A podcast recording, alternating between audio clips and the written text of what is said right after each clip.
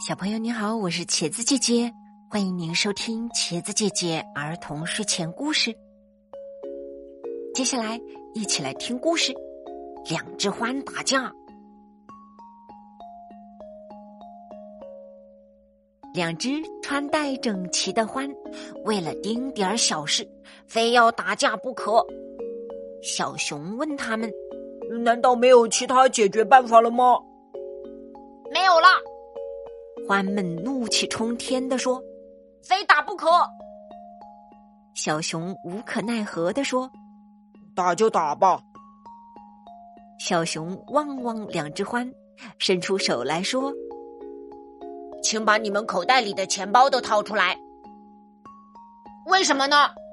两只獾惊奇的问：“我可以用这钱买药，你们肯定会打得头破血流的。”两只獾彼此看了一眼，都把手伸进口袋，掏出钱，恶狠狠地说：“拿去吧，我不在乎。”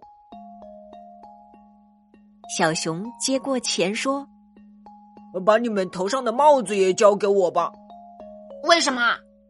两只獾惊奇的问：“你们会把帽子打得滚下河的。”两只獾气汹汹的说：“拿去吧。”小熊接过帽子说：“哦，把上衣也脱下来吧，你们会把上衣扯坏的。”两只獾鼻子里哼了一下，就把上衣脱下了。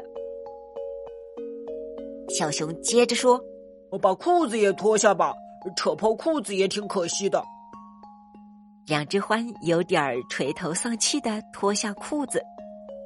这是两只穿短裤衩的獾。他们望着对方的滑稽样子，都有点哭笑不得。